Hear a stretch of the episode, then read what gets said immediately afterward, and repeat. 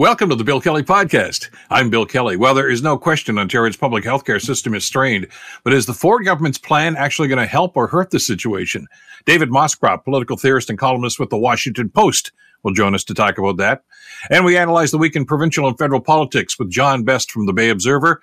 And how is organized crime selling homes without the owner's knowledge? Yes, it is happening.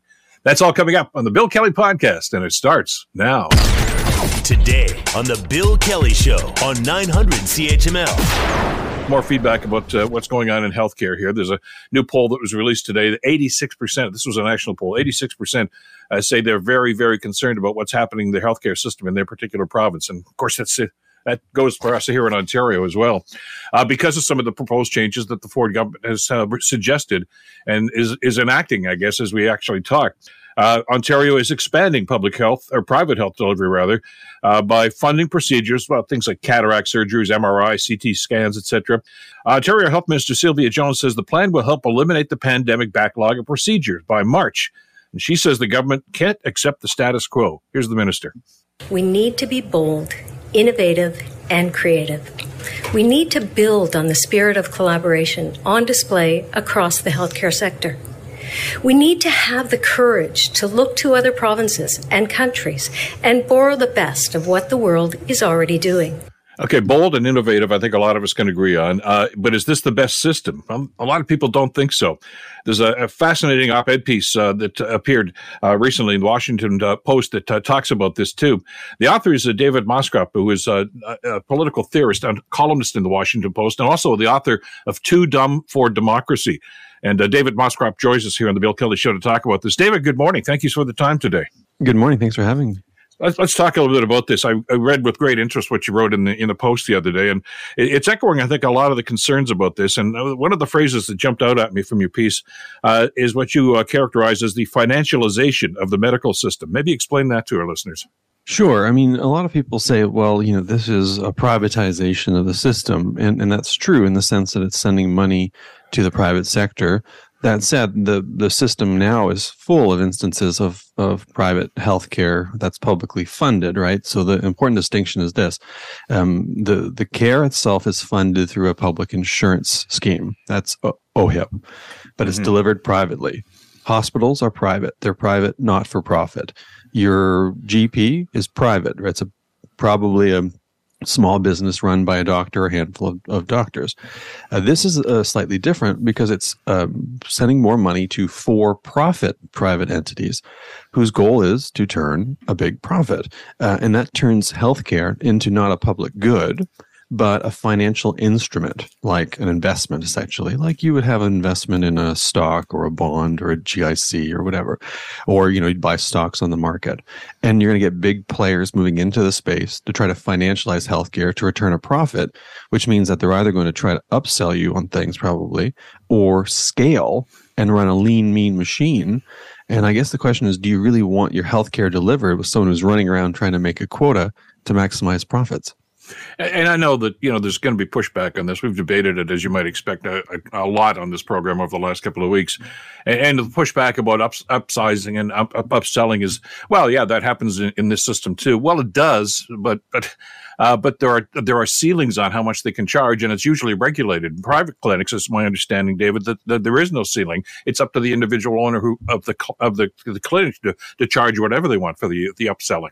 Well, yeah, and there are limits in the sense that you know I, I talked to some folks about this to try to get a real understanding of what the what the proper risk was, and you know you, you can't pressure patients into unnecessary care, um, you know unnecessarily. There are there are uh, oversights, and there is a body that that is meant to to police that. Uh, mm-hmm. That said, um, there's still room to sell patients on more things. So, you know, you can't turn, as one doctor said to me, you can't like, you know, charge for the gown, right? Yeah. Uh, you can't charge like a waiting room fee. Um, but when people are in there, you can say, well, you know, here, uh, do you want this, you know, upgraded cataract lens, which is a practice that exists now. But in a private sector uh, for profit, there's a greater incentive to try to push these things because the goal is profit. The goal isn't, um, you know, delivering the best care possibly uh, under the circumstances. So the concern is you get you know unnecessary pushing of these things, or you get say longer stays in the clinic that you would otherwise wouldn't have in a public, you know, in the public system is like, well, we want to get you out of here when you're ready to go. In a private system is, well, maybe we want to add, you know, a day or two to jack up the, the billing, which is something that can happen. And it's, you know, it is policed, but it's hard to police a significant number of clinics if there aren't, you know, enough inspectors and enough resources going into policing it as uh, the province was making their announcement and trying to roll this out, uh, both the health minister and the premier said, "Well, look, this is going on in other parts of the world. It's happening in other parts of Canada. Uh, so why shouldn't we be doing this?" You've done some research on that, especially with the the British Columbia model. Uh, tell us what you found out. Yeah, so I, you know, when I when I set out to write the piece, my goal was to try to understand what was really happening for for better or for worse. And and you're right, uh, this is a, a model that has been adopted elsewhere uh, Saskatchewan, Alberta, Quebec, uh, British Columbia. Uh, Saskatchewan's interesting, for instance, because they saw their wait times initially go down uh, quite a bit and then go back up. So the the sort of expansion of for-profit care was did help, but it wasn't a panacea, and things kind of went back. Uh, in British Columbia, they did something similar, and they found that it led to uh, unlawful billing.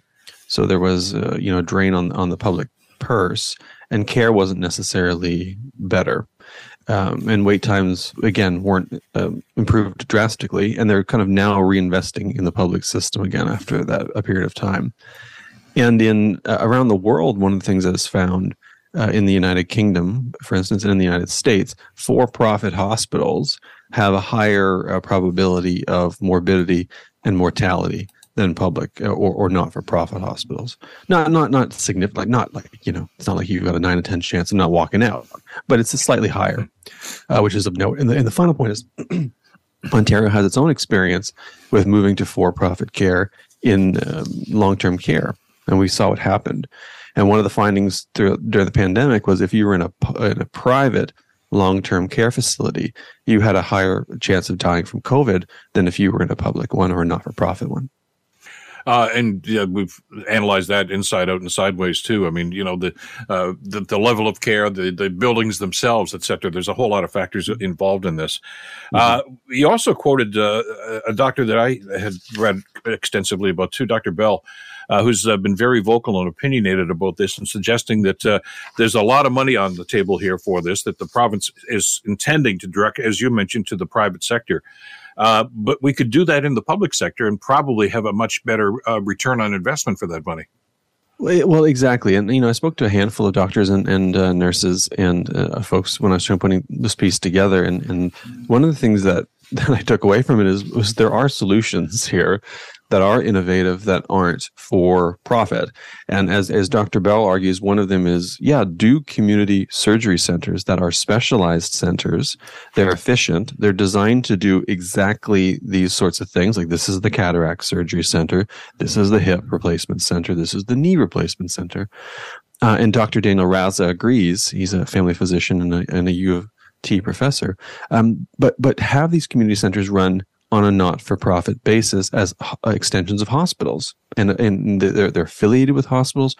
Uh, they're not for profit. They do the same sort of thing. They're efficient. They're uh, specialized. Uh, and their data shows us that they're actually very good at doing this and they get folks in and out safely and quickly, but they're not under the for-profit financialized pressure that a that a you know a chain location would be. So you can still get the same goods, but without the the costs. Uh, the problem is, you know, the public has to pay for that up front. So there's a big capital investment. And my sense is the Ford government wants that to be a private equity investment rather than a public one, but I don't think that's worth the money. Well, and that's the question I think a lot of us are asking right now is, yeah, okay, there's a capital expense to put the building up there. But uh, by the way, most hospitals do fundraising to try to assist in that cost. Uh, we have an example of that in Hamilton, of course. Uh, there's, there's St. Joseph's Hospital downtown, which has been here forever, back the 1800s. But about 20, 25 years ago, they built a, a, a, center at the east end of the city. And it's, it's day surgeries and everything else. As a matter of fact, just about anybody I know that said cataract surgery in the last little while has had it there. And you were in and out and, you know, home for dinner, and that sort of thing. It's a very effective way to do it. I, I and I, as I read Dr. Bell's article and your article in the Post, you got to ask yourself, why aren't we doing that? I mean, that's that's that system that's already in place. Uh, you know, it, the system needs a lot of help, but that's simply because governments haven't been as innovative as they probably could be. Yeah, I've never met a single person who looks at the healthcare system in this province or pretty much anywhere in this country and says, "Oh, this is fine. This is working." I think we all collectively agree that this is not working and something's got to be done.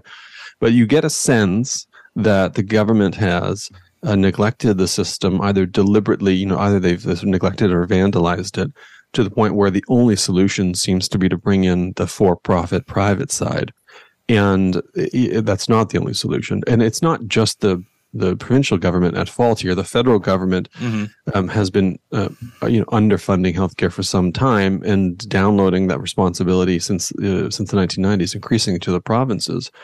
Uh, there's been trade-offs. You know, they trade off tax points to try to make up for it. But in general, the takeaway is the system's underfunded at two levels of government. But um, it, it, can be fixed if you're willing to put the money in. But uh, but it also falls to Canadians and to Ontarians to want to put the money in. We've we've got to want to invest in this system and say like, look, when we pool all of our money through taxes and fund this thing, we get better care for everyone, including ourselves. And if we don't pay it at that end, we're going to pay more on the other end when it's private care. And I'll give you an example. The government introduced Bill 124 and said, okay, here's the deal. You can't increase, uh, you know, uh, salaries more than 1% for public employees. That includes nurses in theory, is to save money. Then they turn around. What do they do? Nurses say, "Well, to, to heck with this. I'm going to a private nursing agency where I'm going to get more money, and the agency makes more money, and they bill the province a higher amount than they would have had if the nurses had been paid as a public employee. Yeah. So it ends up costing you more. Um, and and this is where people like me say, well, if you just invest in the system properly, you'd actually save money in the long run. Everyone would, but instead we're turning to a for-profit care where it's going to cost us all more in the end. I, and I'm, I'm, sure you've heard the you know the, the premier's idea that you know he's loosening the restrictions now, so you know somebody from Alberta or BC can come and work in Ontario. They still have to you know get their certification, but they can work while they're getting the certification. And I guess that's not a bad idea. But uh, I mean, what's the sales pitch here? Come to Ontario and make less money because uh, you know that one percent. It's I know they, they, they, you know the courts have struck it down, but they're appealing it as you mentioned in the article, mm-hmm. so it's still out there. Yeah, and, and I think you know part of the question is uh, this is one of the concerns with with moving to private for profit care is it's going to cannibalize uh, nurses who are now and doctors who are now working in in public uh, spaces or in, in not for profit spaces because the private ones are going to offer you know better hours, more regular hours. You know they're not going to have to do uh, you know on calls and more money. And so that's going to pull folks away from the public system and, and the not for profit system. And then, of course, that pressure needs to be made up somewhere and, uh, or released somewhere. And that means, you know, either poaching people from other parts of the country, which incidentally just moves the crisis around, right? Sure. Because on balance, it's not like there's a surfeit of these folks and they're just, oh, well, they're all in uh, Alberta or they're all in Saskatchewan. Like, no, they're all in Newfoundland and Labrador. No, there's a, you know, across the country, there's a, there's a lack of these folks. So you're just moving the crisis around. Uh, and the other side of it is, is getting foreign trained physicians and nurses accredited and that's another challenge. And and the, there is a push to try to speed that up, but it's not going particularly uh, fast or particularly well. So there is, you know, there are solutions to this. And one of the things I, you know, was found when I was researching the article and talking to folks is there are solutions. There's a bunch of things you can do, and one of them is getting foreign trained folks through the system quickly. And right now that's not happening. So, you know, I, I, think at the end of the day, Ford's plan on the human resources side falls way short of it needs to be. And so this just isn't going to work. It's a, thought provoking piece. It's uh, in the uh, WashingtonPost.com. Uh, you can check it out for yourself. David, thank you so much for uh, writing the piece. And uh, thanks so much for spending some time with us this morning. I appreciate it. Oh, it's always my pleasure. Thanks for having me. Take care. David Moscrop, a contributing columnist with the Washington Post. You're listening to the Bill Kelly Show podcast on 900 CHML. As uh, you've been hearing uh, through the course of the week, uh, the Prime Minister and his cabinet were in Hamilton for a uh, retreat uh, where they talked policies. Matter of fact, they're having another one of those sessions in Ottawa with the whole caucus. All the uh, Liberal MPs are going to be up there. Uh, but while he was in Hamilton, he had a meeting with Hamilton Mayor Andrea Horwath, and I, as usual, talked about a number of things per- pertinent to Hamilton's situation, including light rail transit. And of course, last year was the big announcement that the federal government was going to match the 1.7 billion dollar investment that the province was going to make in LRT. So that's a whack of cash. And uh, one of the elements of this, and one of the things that a lot of people have talked about to do with LRT, is uh, including a, an affordable housing component to that. Well, the prime minister says that his government agreement to match that 1.7 billion dollar investment made it clear, though, that when he's talking to the mayor, that there had to be a role for affordable housing. Here's what the PM had to say. Once we receive uh, an actual uh, business plan uh, and project plan from uh, the province on the LRT, uh, we will ensure that there is an appropriate proportion of affordable housing uh, built into those plans. So, and again, that this is still in the planning stage, but we're going to use that story to kick off our, uh, our weekly session with John Best uh, about politics uh, provincially and federally and locally, of course, because the Prime Minister is here. John, of course, is the publisher of the Bay Observer. Uh, John, great to have you back in the program. Thanks for joining us today. Good to be with you, Bill. John, I, I, don't know if you heard the conversation. I had Vito Sgro on yesterday, former mayoral candidate, of course, here in Hamilton. But Vito spent a lot of time on the other side of that, uh, if, you know, infrastructure Ontario, and he was behind the scenes on that board there with a lot of the directions. As I think a phrase I used yesterday is he, he knows how the sausage is made. Uh, you know, not the, the photo op announcements that the politicians make, but how they get the money and where it's going to go, etc. And he's skeptical about this too because everybody says, yeah, there should be affordable housing, but nobody's identified a funding source for that. And that's kind of an important component, isn't it?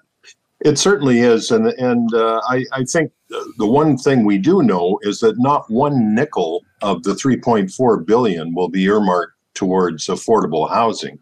That money will be spent on building the LRT system, and indeed, there's likely to be more money will have to be spent because of what's happened in the construction industry with uh, escalating costs. Um, the, you know, it's it's really interesting. I, I, think this whole housing issue is coming to a head a little bit. Uh, we saw council earlier this week uh, frustrated because the the tiny homes proposal uh, got kicked down the the road again, and and I think what is missing here, and I, I don't blame council really because first of all we got a lot of new faces, and secondly, uh, when the federal government announced made the announcement that really made the LRT project a reality, um, the minister, uh, Catherine McKenna, very clearly stated that uh, affordable housing was going to be a condition. Uh, she used the word condition. Well, it turns out there is there is no mechanism whatsoever to make it a condition. We got a transit project, uh, and we got a housing issue, and there's no place where they meet. So I, I think we're, you know, there, there's sort of an impression that that somehow affordable housing is going to magically appear either through the efforts of the province or the feds. The reality is that our council is going to have to drive that bus, or it isn't going to happen at all in any meaningful way. And and they've still got time, but uh, it's going to have to be a council initiative because all this stuff about yeah we're going to make sure there the question that i would have liked to have asked the prime minister is who's got the file? Who in ottawa right now is is working on the hamilton affordable housing along the lrt project? And i think what you'd find is that it's nobody and there's nobody at queens park working on it so you know, uh, it, this is it, this is going to have to be a made in Hamilton solution. Well, exactly, and it, it kind of reminded me of the early discussion about LRT. This is going back years, or 12, 15 years ago, when they started thinking about doing something like this. And we saw all these artists' drawings, right, of, of what LRT was going to look like in Hamilton, and it looked kind of nice. Oh, like beautiful, clean track, and here's a little family about to get on the, you know, on the on, on the LRT train, etc. Uh, the reality is, it's it's you know there are wires involved. There's digging up the ground involved. There's a lot of infrastructure below. It's it's a messy proposal to get this thing built, and even while it's operating, uh, and and it's of the same ilk. It's just like yes, affordable housing because that's that's the thing. All politicians are in favor of affordable housing these days. Sure, they are, but nobody seems to want to pay for it and and that's that's the stumbling block right now. Uh, if I don't see the provincial government kicking money in here, I don't know that the federal government's going to kick money in here. And as to, as to your point, if it falls onto the Hamilton City Council to do this, they have a shall I say less than stellar record when it comes to housing, building it, managing it, etc. Uh, and they don't have any money. So so what's going to happen here? Well, I think there is money available. Uh, the CMHC has uh, certainly will is is supporting um, you know kind of innovative housing projects, um, which which brings me to another point, and that's this tiny housing or tiny shelter situation. Um, I uh, I think Brad Clark uh, really hit the uh, the nail on the head at council this week. He said what I think a lot of people are thinking and that is if you can't get permission from the neighbors to put a uh, housing, uh, tiny housing uh, setup on the middle of Barton Street in Hamilton, you're not going to get it anywhere.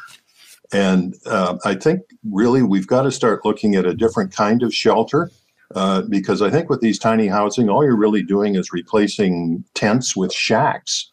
And I think what we have to do is start looking at things like uh, modular housing, um, uh, mobile homes. Uh, and you know, I don't mean trailers necessarily, but I think that you know the prefabricated uh, type of housing.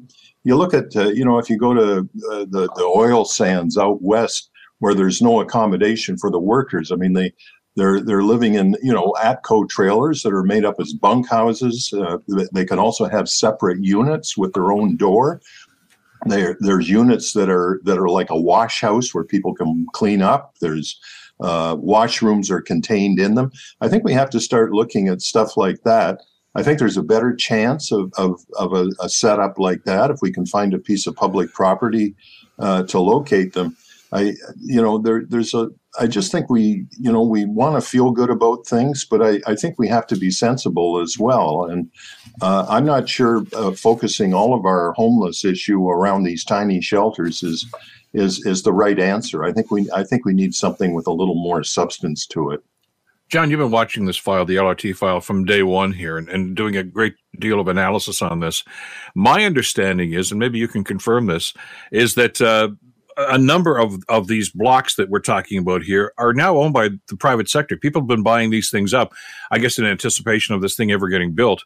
Uh, how do you part? How do you get them to partner into this? I mean, if if if you know construction company A or whatever investment company A owns this row of houses or this building or whatever, uh, they may have other plans besides affordable housing. So, it, you know, you got to find a spot for it here, first of all, don't you? And you, that, that's going to include a negotiation. And the answer might be no. So, where do you go then? Well, I, I, think you're absolutely right, uh, but but I think it, it begins. You know, before we say that there, uh, my my sense is that obviously any private sector builder that owns a piece of property that uh, where they're planning on on putting in a rental or even a condo project, uh, it's not realistic to expect them to reduce uh, the how how they can maximize the value of that property. So there, there's no incentive unless it's a subsidy for them to um, rent out apartments at, at 2000 a month if they can get 3000 a month. So i you know but i think that conversation has to take place. And uh, we have a, a home builders uh, association here in hamilton. I don't know if anybody on council is, has talked to them um, and, and at least give them a chance to say if they do have a solution but uh, let's say there isn't really a solution with the private sector. Then I think the next step is we have to inventory every piece of publicly owned land anywhere near that route. And that may already have been done. But uh, again, Bill, my main point is I think I think council has to establish uh, this as a priority. Uh, th- there will be money from senior governments. I'm quite convinced that uh, looking at the CMHC website and looking at some of the programs, I think there is there is money available. What isn't probably available is the initiative to make this happen. This is a Hamilton problem, and uh, council has to take the lead on this. And I think they've been led to believe that somebody else is going to do it for them. Yeah, well, don't hold your breath waiting for that to happen. John, always a pleasure. Thanks so much for this. Uh, have a great weekend. We'll talk again soon. You too, Bill. Thanks. John Best, uh, publisher of the Bay Observer, joining us here on the Bill Kelly Show. You're listening to the Bill Kelly Show podcast on 900 CHML. This is a, a rather frightening story if you're a homeowner. Uh, and, you know, under the guise of, hey, this could happen to you. I will give you the circumstances in a second. Uh, but organized crime has mortgaged or sold at least 30, 30, 30 GTA homes without the owner's knowledge. How could something like this happen? Let's talk a little bit about that with our next guest. Uh, she is Jennifer Quaid, an associate professor and vice dean of research in civil law at the University of Ottawa. Professor, thank you for the time. It's great to have you with us today. Well, thanks for having me on, Bill we've heard of housing scams and, and frauds and th- etc. Uh, I've not heard of something like this before, and it's it's not happening once or twice. Uh, it, there's a very intricate plan that goes into place here, where uh, a couple of people now have had their ho- their houses sold from right out from under them with no knowledge of it. How does something like this happen? It is a, a very startling thing to read about, and I was uh, just as just as uh, shocked and and uh, and worried as as uh, everyone else was. I think what's happening here is that um, you know throughout, unfortunately, throughout the history of of uh, of humanity, there have always been uh, those who've been motivated to find ways to exploit weaknesses and to find new ways to to uh, to trick people into into doing things that when they don't realize it.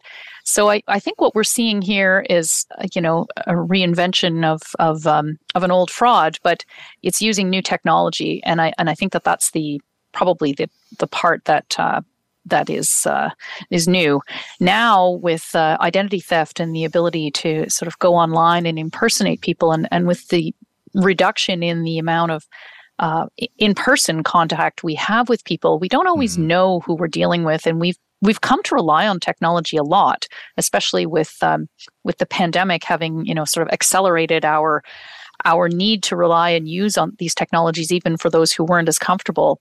And so I think that that's part of the story here is that it's easier to impersonate someone and get the ball rolling on things. And then, of course, these are fairly sophisticated um, stratagems and they they rely on the fact that uh, most people believe the best in others and are not suspicious outright. I would add to that, and this is typical in fraud, they, they do identify a profile of person um, that seems to be a, a good target. And these tend to be people who are older or who maybe are not as uh, tech savvy, also people who might not always be in their home, and, and those who've paid a good portion of their mortgage down. So who are whose houses are good good candidates for an for an extra mortgage or a new mortgage. So that's kind of a combination of factors, but I would say that's the that's what strikes me. Yeah, if you mortgage to the hilt here, there's there's no benefit to them, is there? You know, if you say, right. hey, I'm going to sell, I'm going to sell, you know, the Smith's house there, uh, well, you're, you know, you, you get a thousand bucks out of it because the rest of it was all mortgaged. Uh, they, so they're looking for the, for maximum benefit here, and and as you say, it's all done, you know, without the, the owner's knowledge. Uh, and when I when I read about this professor, I mean, I'm, I'm I'm a little skittish about doing any banking online or anything else, and you know, sending you know uh, computer information or credit card information around. Uh, I may I may be the last guy to actually jump into that because just what everyone else is doing it. So, and and that's really the I guess the basis for this, isn't it? Is is very little human contact in this whole process. Uh, they get your information, they get your banking information, your mortgage information, and they pretend that they're you uh, for all intents and purposes. And and you know the people who may want to buy the house after it's listed like that have no knowledge of it. They don't know any differently. That's right, and I, I mean I think that that's that's uh, that's what's so insidious about it is that you know once you've successfully impersonated somebody, you can start creating scenarios that make it easy for you to reinforce if someone is is trying to check you know? So you hire these people who look like the owners and then you know once they tell a story that the person who thinks that they're visiting the house and looking at it will think okay these are the right people. And so if they they will sort of discount any any other information that might uh, you know say hey are these really the right people? So once they start building a story that's believable the fraudsters you know people will tend to take it at face value unless they have strong reasons to disprove it. And that's because we just can't function, most of us, as cynical as we've all become, most of us can't function just sort of dis- disbelieving everything we hear. We, it's, it's very hard to live that way. And I would add that, you know, that the types of people who've been targeted, it would seem, are also those who, who grew up in a, in a world and in a time where, you know, you knew people. And so you could mm-hmm. rely on who you were dealing with. And I, I think that may be part of the issue here too, is that the, there just isn't an awareness on the part of some of these homeowners that they're vulnerable um, because they just they can't imagine how that how they're how they're being exploited and and uh, impersonated through initially these online scenarios but then that people have the audacity to hire you know fake occupants of the house. You know it's it, you it's hard for us to imagine that the the the elaborate scheme that's there but once it's in play really hard for people to to resist it it's it's kind of like identity theft on steroids, isn't it? I mean, you know, they're, they're just taking it to the next level, a maximum level, and a very profitable level, I would think. Yes, and I, I, think that the other thing that that may be uh, contributing to this, and we see this in other areas of fraud. Um, you know, fraudsters are early adopters of technology because that's the, those are the moments when people haven't necessarily sharpened their their reflexes and they don't necessarily know how things work. I mean, we saw we saw that with telemarketing. You know, now everyone knows. You know, if it sounds too good to be true, it probably isn't. But but there's but telemarketing still works. Why? Because there's a segment of people who just are lonely and like to talk on the phone. And I think that um, fraudsters in in this this mortgage scam uh, that they're setting up know very well how to how to identify and use online tools to identify who they're looking for and and that's that's something that we uh, we probably don't realize is that you know the things we say on Facebook, the the things that we might uh, communicate to others will will give people an idea. Are are you home a lot? Oh, your great uncle's in the hospital, but he owns his home. He's going to be gone for a couple of months. You know these kinds of little details. And if if you're in the business of fraud, that's what you pay attention to. So I think we all have to be aware of how much how much less private a lot of our lives are and how that gives lots of grist uh, to the mill of, of fraudsters. And and you know we, we can't live our lives you know in secret all the time. I think we just have to be more uh, savvy about about how much information we let out there because everyone yeah, is a potential target at one point well, exactly, and and you know we've talked about that with the police officials over the past, you know, uh, about fraud and, and situations, and well, you know the old the phrase used to be con man. In other words, they want to get your confidence, but but they're they're trolling. I mean, I, and I've seen this, and I'm sure you have, Professor. You know, somebody will post on Facebook, you know, I off to Florida for six weeks now. See you later. Well, you know, if nine, 99 out of 100 people would look at that. So isn't that nice they're going to Florida? But there's somebody out there who's who's trolling right now, trying to find a place that they want to break into or use or something like that. So we need to be careful about what information we put out there, don't we? Yeah, I think that's right. I think everyone just needs to develop some defensive habits and and and you know if you are going to Florida obviously you can't keep it perfectly secret people at your office will know and your friends will know mm-hmm. but then make sure that you know there are measures being taken to to ensure that you know someone's checking on your house or that you have you know have ways of of knowing whether things are happening. And and that i think is is maybe where you know the direction where this needs to go particularly for homeowners who who might fit the profile that these fraudsters are targeting. Or if you are a family member or someone who cares for someone who who owns their home but maybe you know might need some support or help uh, making sure that they're they're not taken in uh, by people because it, it is it can be really have devastating consequences. Just up until now, it seems like the situations have been able to be resolved, or or at least claims with the title insurance have been possible. But I worry that you know title insurance wasn't designed to to uh, to be to cover off fraud that occurs this frequently. You know, claims on houses involving houses. Just think of the prices of houses in the GTA or in Hamilton. You know, those are big big dollar amounts and you can mm-hmm. easily make an insurance system crumble if if you suddenly have an explosion of claims. And if we don't have title insurance anymore a lot of people are going to find it much more difficult to protect their uh, their interests. That's why we buy insurance to protect ourselves against things that you know are hard to hard to keep track of individually the story I saw in the Toronto Star about this uh, indicated that you know once they they did they, do the scam, and and the deal is done, uh, they very quickly they, they, move on. I mean, they apparently I guess they exchange the money into gold bullion or, or cryptocurrency or something, and they're gone. It, it, it sort of indicates that this is a, a, much larger scale than we might have thought. This is not just a bunch of local guys that are, are trying to perform a scam. They I guess go from you know area to area. Uh, I guess milk it while they can and then move on and go someplace else and start all over again.